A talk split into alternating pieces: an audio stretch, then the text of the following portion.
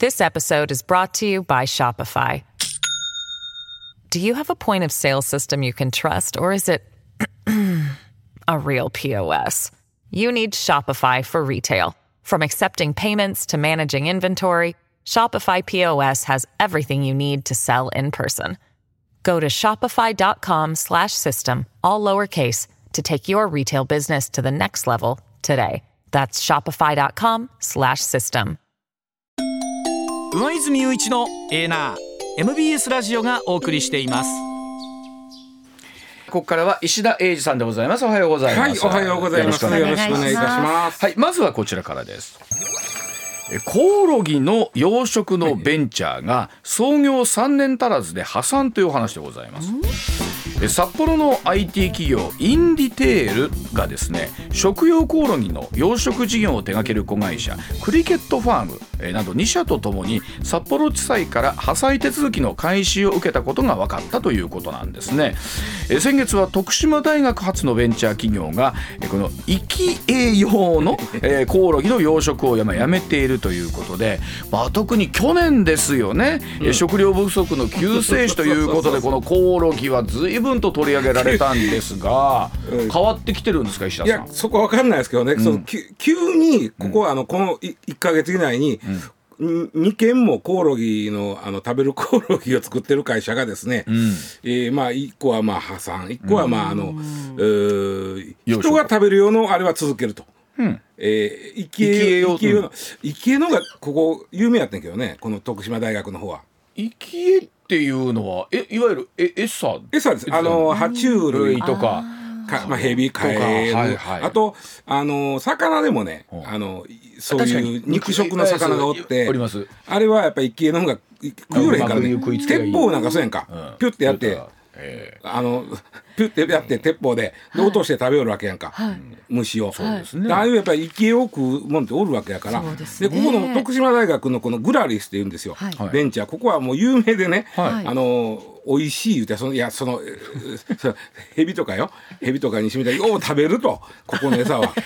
え いやそうでしょうね、まあ、いわゆる食いつきがいいんでしょうね。食いつきがええでもいい味出してるんですペッね。トフードとしてはもう非常にあの有名やったんですけどもここがまああのこの理由がねまあ今回ちょっとその北海道よりはこのグラリスという徳島大学発のベンチャー企業の方が分かりやすいんで、はい。うんまあ見ていきたいんですけど、なんでやめるか言ったらこれが不思議やね昨今の物価高でコオロギの餌となる原料が高騰やって餌の餌が高騰してるってことですね。そうなんです。そこです。そういうことです。そうか。すごいな。えこれやっぱりロシア・ウクライナ戦争あもうの紛争でやっぱり小麦がやっぱ入ってこないとかあるんですか、確か小麦じゃなくて大麦やってたと思うけど要はあのコオロギって何食うか言うたら、まあ基本的には野菜食うわけです。菜食主義なんですよ。まあそうはそうこね、うん。だけどやっぱり美味しいコオロギ作ろう思ったら肉食も与えなあかんねん。へええどうするか言うたら例えばその犬や猫のペットフードあげるんやって。え、コオロギに？うん食べるんですか？まあそればっかり食べへんけど基本的には野菜食べようねんけど、それ以外にその肉もあげたらええ美味しいコオロギになんねん。へえほいでそれやってはってんけどまあそれだから原料が高騰やけどそれがペットフードなのか麦なのか野菜なのか分かんないんですけど全部やるなおそらく。全体的にも値段が上がってるから。面白面白いっていうかそうですね。そのコオロギとて、ん。えー餌も食べなね繁殖もしないですからね。そうですねそうなんですよ、はい。餌の餌です。餌の餌の餌。そりゃそうでしょほいでまああの生き餌の方の生き餌ね生き餌。分かりやすいから言いますけど、生き餌の方の、えーまあやめると、で人が食べるコオロギに関してはもうまだまだちょっと研究というかそこの続けていくと。でこれね、人が食べるのはコオロギ食と言います。コオロギ食べ、はいこれそうですね。ね、でこれ上ちゃん去年いろいろまあそそもそもが2013年 FAO、えー国連食糧農業機関というとこあるんですけど、そこがまあこれからね将来あの例えば2050年には世界の人口は100億円100億人を超えるわけですよ。ん。どう考えてもタンパク源が足らんと。でまあ我々は、そのなんややっぱり恵まれてますから、えーやれ、えー鳥屋のやれ豚屋のやれ牛屋のってありますけども、世界はそうはいかん。ましてやこう人がいっぱい増えてきたら、な中で昆虫というのは非常にあの有望なタンパク源であると、はい、はい FAO が言うたわけですな,ほ、まあ、こな報告書を出したわけ、でで特にその、まあ、さ今僕牛とか鳥とか豚いましたけど鳥のライフルサイクルよりも、やっぱりそれは虫の方が短いわけよ。一、年で育ちようわけ。まあまあそうですね。もっとやもっとや、早う育つやんか。でそっちの方が、まあ、いざとなったらええタンパク源になるということで、まあ、で、こう、研究実はね、いろんなとこが研究してて、あの、そうなんですね。大阪府立環境農林水産総合研究所とかあるんですけど、ここも昆虫の産業利用をとにかくちょっとみんなで知恵集めようぜ言っては2020年、要はビジネスプラットフォームまあとにかく手挙げてください、はいはいはい。言ったら今ね124団体が参加してんで。やっぱりまあ医者さん言いはったように、まだ僕ねピンとこないんですよ。あそうです。そうあの言うとまだまあおかげさまで潤沢にとは言わないけどあるのでこれどうですか？えっと、じわじわとね、じわじわと 最近やっぱり鶏豚魚入ってけえへんな牛っいやて。それはないな。でいいですもんね。もやっぱし研究はしとかなあかんのかなということで、うんまあ、あの昨日今日今日明日だけじゃないですからね。ちなみにあのー食用コオロギって、ん。ちっこいんですよ。普通の僕らが思ってるコオロギちょっとちっこくて、、はい。るんです。あいいる？いるんです。あの食べるとき食はいいるね。一番わかりやすいの、はい食べたらどんな味するか。はあ。何味ですか？ピーナッツ味でした。ああそう。あ医者さん食べはりました。うん。そのまんまを食べたんですか？パクパクと。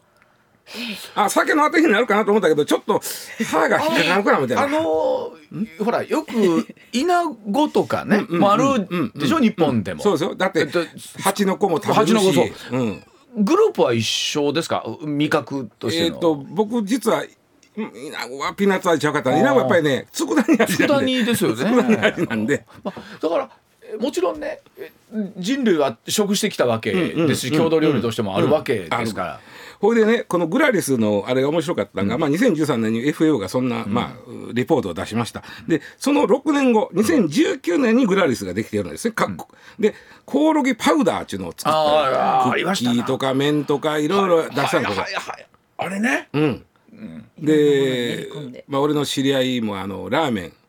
コオロギパウダーが入ったラーメンをい家持って帰ったらあやっぱり女性ちょっとやっぱりどた別に食べへんねやでやったらうん。食べへんけどちょっとそのその同じダメでやめてみたいな ことを言われて。あのやっぱり違う。いや一緒い一緒一緒なあれでしょ。いや違う。な気持ちの問題や気持ちの問題ですね。うん。ほんでねコオロギパウダーを使ったせんべいとかクッキーとか、まあ、カレーとかいろいろ出したけどここ、でその2022年の一昨年やな、えー、一昨年か、去年一昨年の、えー、11月に、えー小松島西高校というところが、いわゆる SDGs の授業の一環として、持続可能な、うん。ね、はい。でそこでこのコオロギパウダーを使ったそのまあ、うんコロッケ。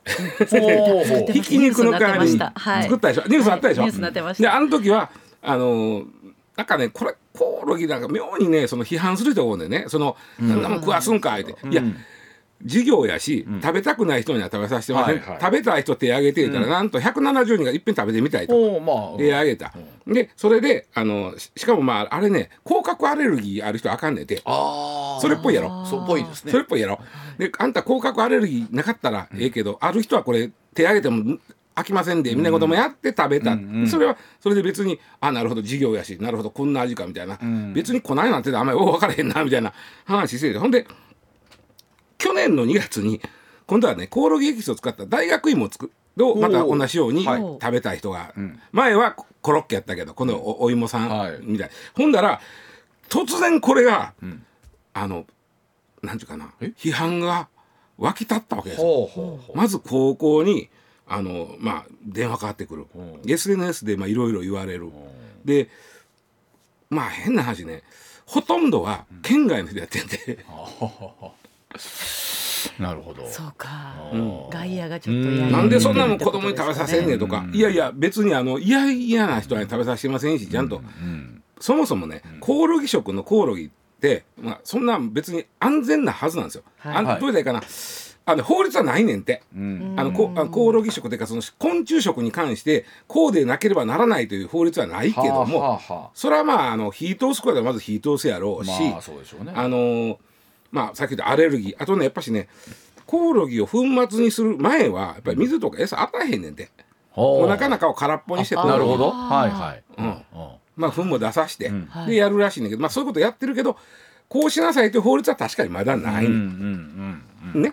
で一方でその2月にこの急にその去年の2月に大学院も提供した時にめちゃくちゃわーわー SNS になってほんでここでニュースになったんですよ。どっちかというとあのうんそうでしたねなんかね。その前の年は、あこんなコロッケ出しましたで終わってたのが、去年はなんかそれに対してこんな講義が学校に来ちゃいましたとか、あと分かれへんのが、講義もまあ分かれへんだけど SNS でコオロギ食に関する陰謀論というのがすごい出たのよ。ありましたよね。出たでしょ？出た出ました。でこれがまた不思議な話で例えばねあのコオロギ食の目的はこれあのココロナのなんかワクチンでも似てるんだけど、はい。はい。これはあの人類をの人口を減らす目的で食わしとんちゃうかとか。ああそういうのもあるわ陰謀論ね、はあとひどいなると国は6兆円という巨額の予算を使って、ゆこの昆虫食の推進をしておると、ん。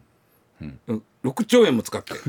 え実際使ってるんですか？なったら何もしてない。支援策いもちろんコオロギ食も農業の一環なんで、うんなるほど。農業なんで、どの農業にもその条件さえあれば支援策というのはあるわけやん。か、でそれはコオロギやからあかんというわけじゃなくて、農業の一つとして同じ条件での支援策はあるよ。なるほど。でコオロギやから言って突然支援策が分厚するわけ。で一番気の毒やったのが河野太郎さん。うん。はい。河野ああはいはい。覚えてる？うんありましたね。うん。うん。河野太郎さんが、あのー確かこのグラリスやったと思うんだけど、まあ、いっぺん、まあ、物は試しに試食しはったわけ。それを SNS に上げたんよ。うん。で急にまた陰謀論と結びついて、これやっぱり政府が押しとるみたいな。であハッシュタグコオロギ太郎とか。ひどいですひどいね。ひどいやろ。ねこれやっぱりね、これ不思議なんだけど、やっぱりそうそういう専門家の先生に言わすと、あの未知の世界例えばあの、うん、コロナもそうなんですけど、ん。これはなんだこの初めて人類が出会うようなあウイルスとか、もっと言うとあの mRNA ワクチンとか初めてじゃん。そういう未知のもんとか、ん。うんあとセンセーショナル、うん。うんまあ、こ特にうん。うん、コロナもそうやしコオロギ食というのもなんかなんかまあセンセーショナル確かにね。はい。こういうのが出てくると必ず陰謀論とあででありますよね。確かに。またえーその SNS で拡散されやすいですよね、そうなのよ。これはあの、陰謀論何一ついろんなものも含めてそうじゃないですか、例えば今回の能登半島地震でもそうそうそう。そう巨大兵器が起こしたんじゃないかとそうそうそう。かなんとかっていうもうデマですよね。そうですとそうです。だったり陰謀論だったりっていうのは。そうそうそう拡散されやすいですもんね。陰謀論でだってこれでちょっと変な話有名になって、で今回そのえー特に札幌の会社が食用コオロギやめるとか、コオロギ業界がちょっと縮んでいってるのは、別にこれ関係ないと思うねんけども、まああのーはっきり言って嫌やったら食うなよ話。これあのそれこそえ遠い将来なのかどうかですけど、うんまあそれこそ我々のその孫世代とかもっと次ぐらいになってくると、やはり世界はその食料難にってないるうそのでしょうねで今さっきわちゃんが言ってくれたけども、変やっぱしねそこは日本は恵まれてるわけですよ。うん最初にいやでも昆虫食わなあかんというのはだいぶ後になるはずです、あはいそういう意味ではね。うんうんうんで言うときますけど嫌な人は食べへんだらええだけで、別に世界はね東南アジアなんて普通普通に昆虫食あるわけですよ。はいはいコオロギも食べりゃタガメも食うわけ。うんうんうんね？そうです。うんまああの文化としてまだまだ日本ではそこまで広がってるのではない。嫌やったら、なんでなんでその自分に食え言うてへんやんというわけや。そうなんでそのやいや言うのかようわからんのこれ。まあこれがそのいわゆる陰謀論みたいなものと一緒になってというところなんでしょうけどもね。まあ、ただまああのこのグラリスさんもこの人が食べていくつまり食糧難を救うかもしれないコオロギに関してはまだ研究は続けていくと言うてはるんですけどね。はい。では続いてこちらでございます。時刻6時40分になります。さあ、能登半島地震の支援金最大600万円に倍増へというところです。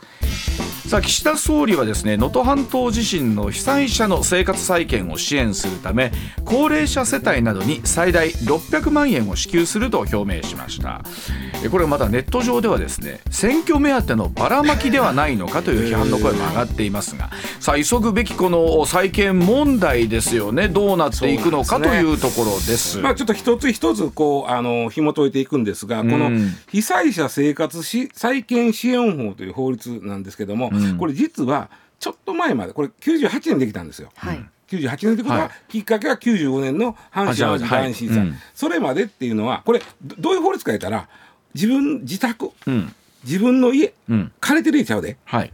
自自分の持ち家。ってる家が大きく、うまあ、損壊したり、あまあした場合お国があの300万まで、はい。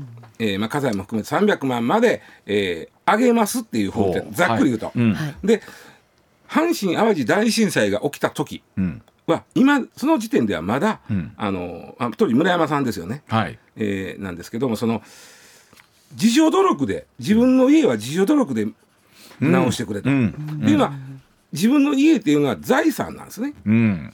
財産人の財産自分、うん、あるし人の財産を税金で、えーなんていうかなあの保証するっていうのはおかしいという考え方が支配的だったんですよ。うん。で95年ところが95年にえー神戸がああなった時に、ん。とはいえとはいえ？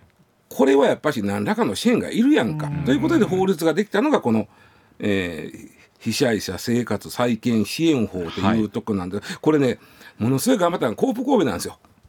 ああそうなんですかコープ神戸がもうとにかくすごい署名運動をして、うん。で最終的には全国で2400万人も署名集まったの。まあコープ神戸だけちゃうよ、はい。コープ神戸がやったことでわ輪が広がっていって、えー2400万人集まってさすがに政府も動いた。うん。でこの法律ってねあの大きな地震があるたんびに、ん。えっと、言い方としては使い勝手が良くなっていってます。うん。最初はね、300万まで上げるよと、ん。上げるけどこういうものにしか使っちゃダメよとか、はまあ、あのやっぱりどうしてもね、その財産を、あはい。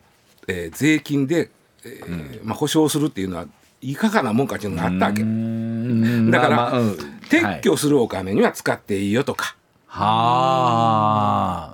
うん。ね、うん。それやったらええよというふうにまあやったんだよ最初は。ん。であそれでもまあ大きいのですよ。それまで言うたら個人の財産を、あのまあ、国が支援金それは義援金しかなかったわけね。それはそうですよね。ねはい。うん。義援金以外で国策として支援しますというってなったのがこの法律なんで、ん。大きいことは大きい。そうですよね。もまあ使い勝手悪かったんですよね最初ね。ん。で、えー最初は300万ちゃうかったんですけど、2000年のお鳥取県西部地震ってあったでしょ。はあの時に当時の片山知事が、あの私有財産でも公金で支援をしたんですよね。うんそれを受けて、あうんえー法律が改正されて300万に上がった。なるほどはいここで300万に増えました。うんうんで、ねただこの時もあのやっぱりなさっき言った住宅の解体には使っていい、うんあとローンの利子なら使っていい。はあ。えででってことは元本はダメってことですか元本は個人の財産やねんから自分でやれっちゅうこと。まあうあの理屈がねでもわからないではないんですよ。なないでしょ。うん分からんでもないけどね。うんもうそんなもんちゃそうそう。300万どころの範囲じじゃゃないいですからね。うん。ね、ほんであの新潟中越地震が2007年にあってここで初めて住宅の再建にも使っていいと。はああ結構ハードルあったんですね。めちゃくちゃ。ハードルや。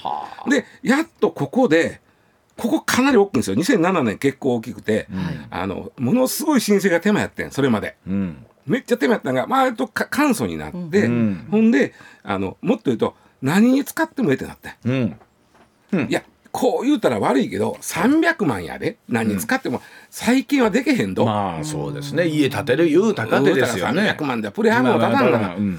だけど何に使ってもええとなやっとここでなったのですよ。うん。でえ今に至る。で300万なんだけども今回、えー岸田さんは300万は300万、うん。だけどもそれとは別に、ん。もう300万、ん。この法律とは別に支給しましょうという。これね、うんなかなか難しいのが、ん。この今までの流れやったら支援法を改正して300万を600万にするんやったら僕分かるんですよ、はい。はい。そうじゃなくて支援法は相変わらず300万のまあまあまあまで別個にあと300万別の何かをうん。作って出しましょう、うん。うん。これになった時に例えば首都直下型地震とか、はい。阪神あごめんなさい。南海東南海地震が起きた時って、都心部でものすごい住宅の被害が出るんです。はい。そうそうそうなった時にうん。やはり同じだけの600万出せんのかという。そうですよね。人数がはい全然違います。なったと思うのよ、うん。そうか。つまり根本の法律を変えちゃうと、そう。そのおかなり広範囲になっても適用しないといけない。そうそうなんですよ。今回は特別なものを作って立て付けておいた方がうん。いや今回はちょっとさすがにすみません。人が多いんで。でとは言われへんやんか、ん。あのいやだからそこはしれっと300万ままいくと、まあまあと、うん。でも今回はひ、まあ、少ないでしょ、まだあね、まあまあまあ、それはわかります。はい、いろんな言い方ありますが、おっしゃる通り、はい。そのだから払えるんやとしたら、それはどうなんやと、もう？次の災害につながるようにしといてほしいなとそうですね。思うのと、そうですね。あと今回ね、支給対象がね、プラス300万に関しては高齢者世帯になってるんですよ。うん。これもね、やっぱりわここでね、け結構、まあ、ネットなんかは、これなんかもう選挙前でちゃうんかやって言ってるのはそういうことで、This episode is brought to you by Shopify. Do you have a point of sale system you can trust, or is it a real POS? You need Shopify for retail. From accepting payments to managing inventory, Shopify POS has everything you need to sell in person. Go to shopify.com slash system, all lowercase, to take your retail business to the next level today. That's shopify.com slash system. いや、若い人も困ってるいや、よと。そりゃそうですね。うんはい。困ってるのはみんな一緒です。どうせ300万が600万になったところで、家は新たに建つわけやないわけやから。そ,、ね。れやったら、若い人も含めてやってあげてよっていうのは。いや、これはでも医者さん、ね、皆さんそうだと思いますが、あの、これだけ災害多くなってくると、みんな人事やないのはそうじゃないですか。明日、もう日本全国安全なとこなんて、どこにもないぐらい。うん。で、えーなんです。本当と一方で国がどこまで個人を支援するのかっていうのは、そう。うん。なんかすごいなんでしょうもう倫理的なところだったり道徳的なところだったり。出すことに対して、ん。あの反対する人はおれへんけどそう。そ,、れはちょっと制度としてきちっとしてくれよと。そうですよね。あとね、あの、この債権支援法でいうと、あの、大規模半壊には出るんですよ。普通の半壊には出えへんねわざっくり言うと、あの住宅の延べ床面積の40%以上が損壊してたら出る、大規模半壊、うんうん39.9%だと半壊なんですよ。でこのまたの線引きが。線引きも難しいですよ。市町村単位で認定していくわけ、うん。あのこのエリアで何世帯以上がそうなってたらこのこの法律の対象です。なった時に線って地震関係ないやん、関係ないです。その線のこっち側にある自治体は少ないけど、線のすぐ近くの人はやっぱり家壊れてるわけ、はい。でそこはでもあの全世帯数少ないから対象ちゃうと言われてるわけ、で行政とするともど。っかで線を引かなあかんとなるとってことなんそうだからこの辺もねそのちょっとほう考えなあかんのがあるんだけどね。で特にもう一つ今回気になってるのはその奥能登っていうちょっと特殊な、えーまあ、エリアで。ちょっとこんなニュースそうですね。はい。はい、その耐震基準のお話でございます。さあ耐震基準強化前の住宅石川県の珠洲市がワースト2というところでございます、まあ、国の住宅土地統計調査をもとに現行の耐震基準が導入されていない1980年以前に建てられた住宅の割合。これ共同通信が分析したところ能登半島地震で大きな被害を受けた石川県の珠洲市が65%データのある全国1086の市区町村の中で最も高かったと、うん。多かったということが分かりました、うん。また能登町で61%輪島市も56%と、まあ、現行の基準前に建てられた家が6割前後あるということで、まあ、今回の大きな被害につながった可能性あるということで、まあ、今後これも含めてどうしていくのか。ね。これものすっごい難しい問題で実は東日本大震災の時も同じような問題が出てきて、まあ、言うたら限界集落をどうするかっていうそうですよね。ものすごい難しい問題が出てくる。難しい。奥能登は今回の珠洲市がまあ一番まあ、はい。あの新しい耐震基準になる前に建てられた、それでもね新しい耐震基準になる前に建てられとっても耐震工事してたらもうそこまで問題ないんだけど、ん。おそらくあんまりしてはれへんの、まだからあんだけの被害が出てて、なんでか言うたら、そもそもその村が限界集落とか人口が減っていくこの家を我々が夫婦がもう住めへんなったら誰も住めへんで、はい。こんなところに大金かけてん。建て直したり、耐震工事するのは、だってその前にめっちゃ地震起きとったけども、はい。してへんわけやん、はい。でそれはやっぱり悩むよねいやこそこは。れ悩みますね。そあとね。の後もね続いていくなら頑張ろうと思いますけど。そうなんですよね。で、あと、まあ、人口は減っていってる、高齢化は、あの、この奥能登ってやっぱりもう、高齢化率も50%超えてるんですよ、みんな。で、え65歳以上の人が2人に1人おったら、じゃあ、そんな耐震化なんていやー。するかどうかは悩むやろ？これは本当でもえこれもまた永遠のテーマですよね。うん。見落としがちな我々の感覚で言うと見落とすんですけど、家が大きい。ああ、まあのやっぱりそうです。ね。そうね。広いですよね。広いですからね。そうするとこれ耐震工事する人ってうちの家やったらちょちょってやればすぐ終わるかもしれんけどそうそう。気分ちょっとそれもかかかりますし。瓦もしっかりしてはったりするじゃないですか。だからそれでまあやってへんなとこにこれが大きいのが来てしまったっていうのがあってじゃあこれ600万600万では再建できませんよ、できへんけど、まあ、その足しにしてやっぱし住めないたとこやからここに建て直したいと思ってるはる人もいっぱいいてはる、その時みんなが思ってたらまたかもしれんけどいや2人に1人やったらよきより限界化が進むだけやん。まあそうですよね。そしたら国の税金の使い方としては例えば富山県みたいに富山市みたいにね、はい。コンパクトシティを作って、皆さんこの真ん中に住んでくださいと、ん。この住宅建てますから、でなんかそこも賑やかになりますよって、の方がええのんか、いやいや言うても先祖代々の土地やないのと難しい。でしょ？あのししすっごい俯瞰で見たら、うん。行政的にはね、そうした方が安心だし、うんうんうん安全だし、はい皆さんのね皆さんがこの方が快適に住めるはずなんです、うん別に悪意があるわけでもなく、そうそうそう。ね？そう。えそうなんです。で僕言いたいのはその300を600にすることに何の反対は僕もしませんけど、うんいやお金出して終わりやのってもうちょっともうちょっと政治はもうちょっと知恵出されへんかいっていうのは。でこの一方で人間の感情としていやそこが便利なんは分かってる。分かってる。でもうもう先祖代々先祖代々やでな。ってねいううん。今回もありましたけど、その思いはその人じゃないと分かれへんからね。これはあのそれこそ今回その上下水道のお話もそうですけど、これまたインフラを整備するのに相当なお金いります。今からそれをどうするのみたいなはい、ね、でおっしゃるようにでもこの後限界集落でどんどんと人口が減っていくのは分かっていく、とはいえ水道をも引かんことにはうん。人は住めない、うんこれはいろんな課題を残した、残してるしでもここからまた再建していかなきゃなんないですからね。でそれを300や600にするっていうのはもう反対はしませんけど、あでほんでいいよねっていう話は絶対ちゃうからさ、うん。もっとまたスケールの大きな話まで考えていかないとダメですからその通りね。はい。ではお知らせ挟んでなんですが、えこの番組でも石田さん結構あのやってくれました、犯罪被害者給付金の話、はい。お知らせの後お伝えしてまいります。上泉雄一のエーナー MBS ラジオがお送りしています。まあでもあの一言ではなくってうん地震とかっていうのはあの自分事として考えた時に、じゃあ本当町も含めてどういうふうに作っていくのかっていうのは、あのか正しいでは何なんでしょうねっていうのは感じますよね。うん。あのみんなの納得することっていうのは僕ないと思うんですよ。そうですね。これは。こういや本当そう。うん、かといって、えーそのう方も納得をいただかないと進まないし、まああのまあしょうがないかっていうところのレベルそうですよね。をどこにするかということなんですけれども。はい。では、あーお知らせの後もニュース続けてまいります。時刻7時になりました。では続いてこちらでございます。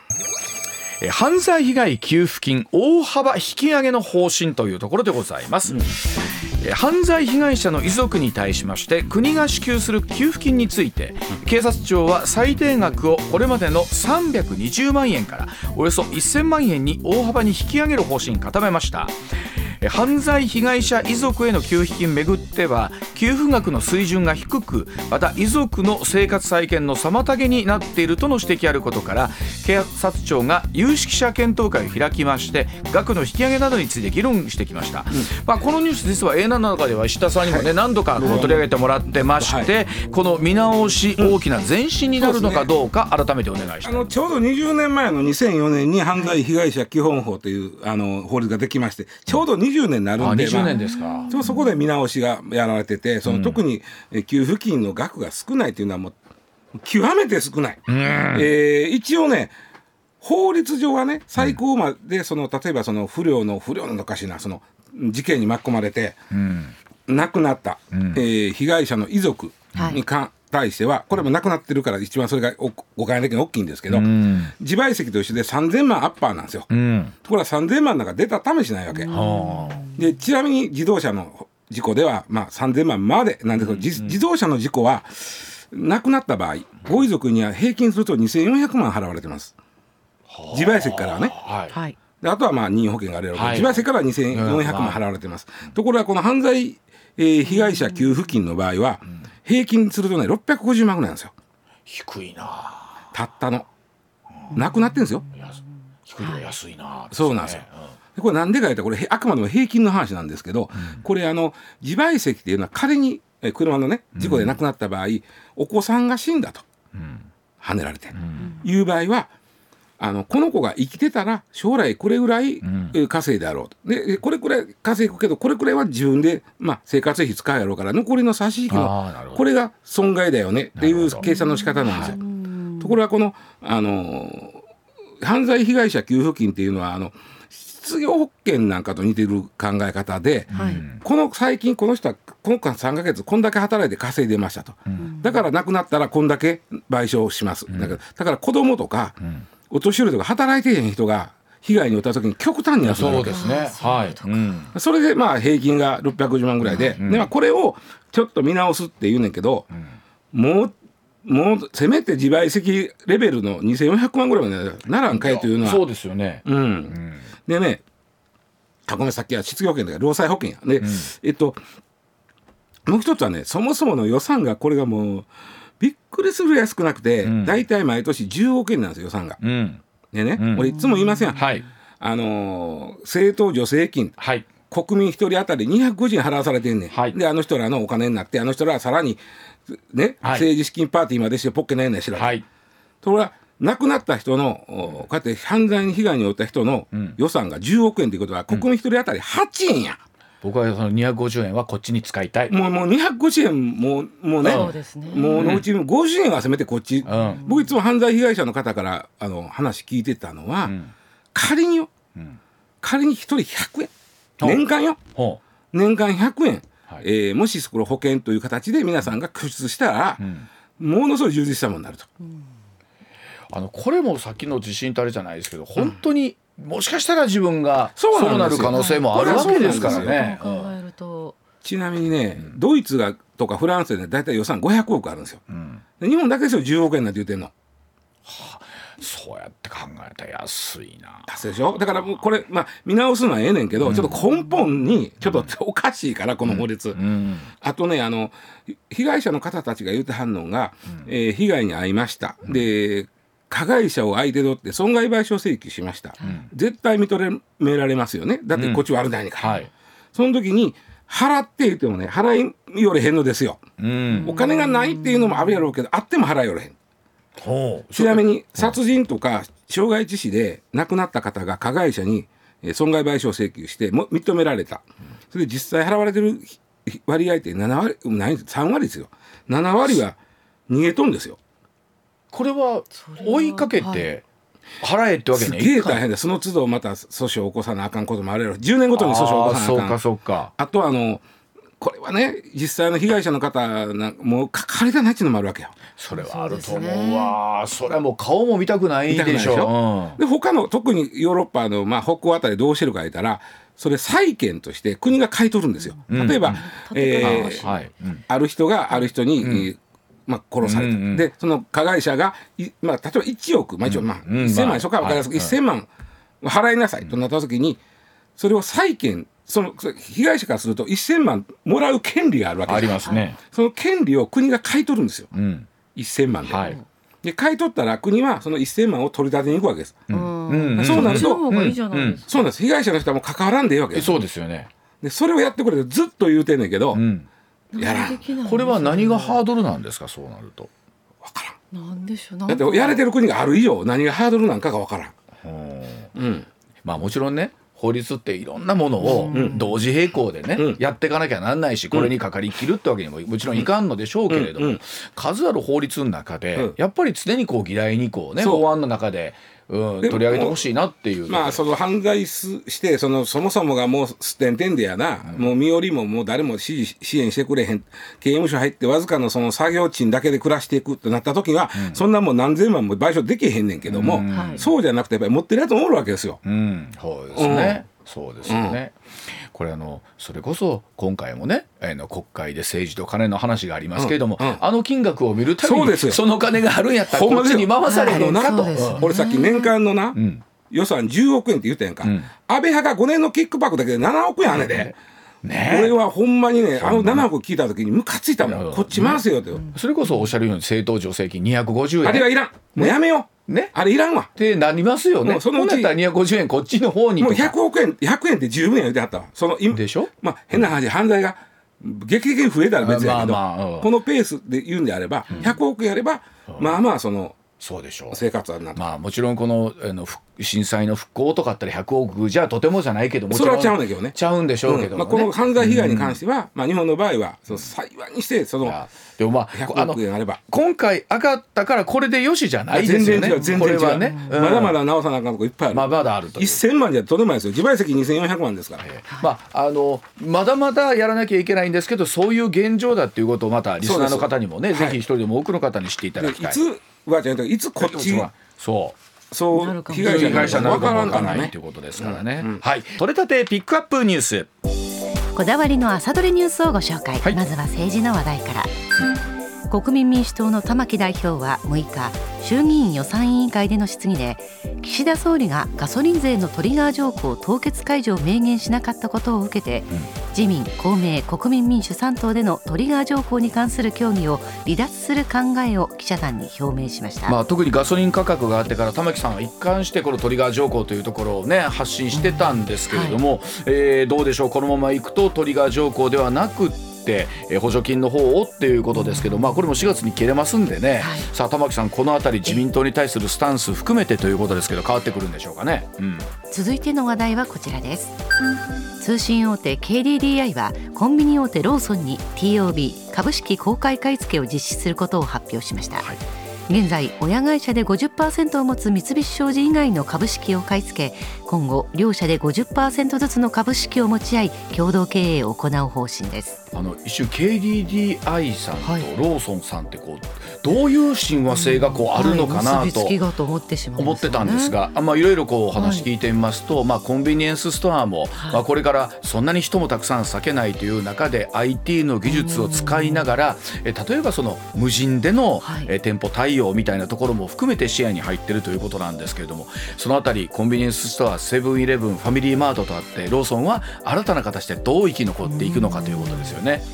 続いては海外の話題ですカナダに滞在している香港の民主活動家シュウ・テイさん、アグネス・チョウさんについて香港警察は6日定期的な出頭に応じなかったとして香港国家安全維持法に違反した疑いで指名手配したと発表しました。シュウ氏は国安法の催促により昨年12月末の出頭を求められていました。まあ、あー周さん自身もですね今回まあインタビューも受けておられたりするんですけれども自分自身のメッセージをまあ本当に命を懸けながら発信していくというところなんですけれども、まあ、本当にこの辺りっていうのはどうなっていくんでしょうね香港の民主化というところを含めてね。はい。続いては国内の話題です。厚生労働省が6日に発表した2023年の毎月勤労統計調査によりますと物価変動を加味した実質賃金は前年比2.5%減で2年連続のマイナスになりました。消費税率が8%に上がった2014年以来の減少率です、名目賃金にあたる現金給与総額は1人当たり月平均で1.2%増の32万9859円となりました。まあ、昨年の特にちょうどこの時期春闘ぐらいからですね、給料が上がってきたということはあるんですけど結局それがやっぱり物価高に追いついてなかったっていうことはうん追いついてないです実感としてみると上がった感がないっていうことですのでさあこの春闘で本当にその実感まで含めたところまでどれぐらい上げることできるでしょうかね。続いては政治の話題です岸田総理は国会で子ども子育て政策子育て政策の主要な財源の一つとして創設する支援金制度の国民負担について医療保険加入者の負担額は月500円弱になるとの見通しを示しました。少子化対策をめぐり政府は2028年度までに3兆6000億円の財源を確保し、そのうち1兆円程度については医療保険料に上乗せして徴収する支援金制度で賄うとしています、まあ、国民に負担はさせないということだったんですけども、結局実質上これ負担になってるじゃないかというところありますし、まあ、一方でもちろん少子化対策に対してね我々も全くもってねあの協力しないではなくってそこ国民喫緊の課題ということなんですけどこの辺り財源はもうちょっとなんとかならんのかなと思いますけどもね。うん。続いてはこちらです。2年連続で M1 グランプリ決勝に進出している人気お笑いコンビさやかがはい。3月31日をもって現在所属している吉本漫才劇場を卒業し東京進出することを発表しました、新山さんは自身の X で東京に移籍します。ありがとうございました。そしてまだまだよろしくお願いいたしますと発信、石井さんもそうなんです。よろしくお願いしたいです、とコメントしました。まあ、2年連続で m 1の決勝に残ってですね、いわゆるこの爪痕というのは十分残してるんですがね。なかなかタイトルに手が届かなかったというところで、さあ今後東京でですねどんな活躍をさせてくれるんでしょうね。そして最後の話題はこちらです。アルゼンチン代表のリオネル・メッシ選手らが所属するアメリカメジャーリーグサッカーのインテル・マイアミがはい。昨日 J1 ヴィッセル神戸との親善試合に向けて前日会見を行いました、はい。来日前に香港で行われたプレシーズンマッチをコンディション不良で欠場し大きな批判を浴びていて今日の試合に出場できるのか注目されています、はい。会場は国立競技場でキックオフは19時7時の予定です。まあ見る人はそらメッシ見たいやろうっていうところのためにチケット取ったって人もいると思いますよ。そうですよね、はいまあただコンディション不良って言われればということでもちろんそりゃあそうです。のこういうのって何分ぐらい出るとかっていう条件もいろいろね決まってるんでしょうけどもなんか最後顔だけ見せてくれたいんです。あのチケット持ってる方はドキドキでしょうね。はい上泉雄一のエーナー MBS ラジオがお送りしています。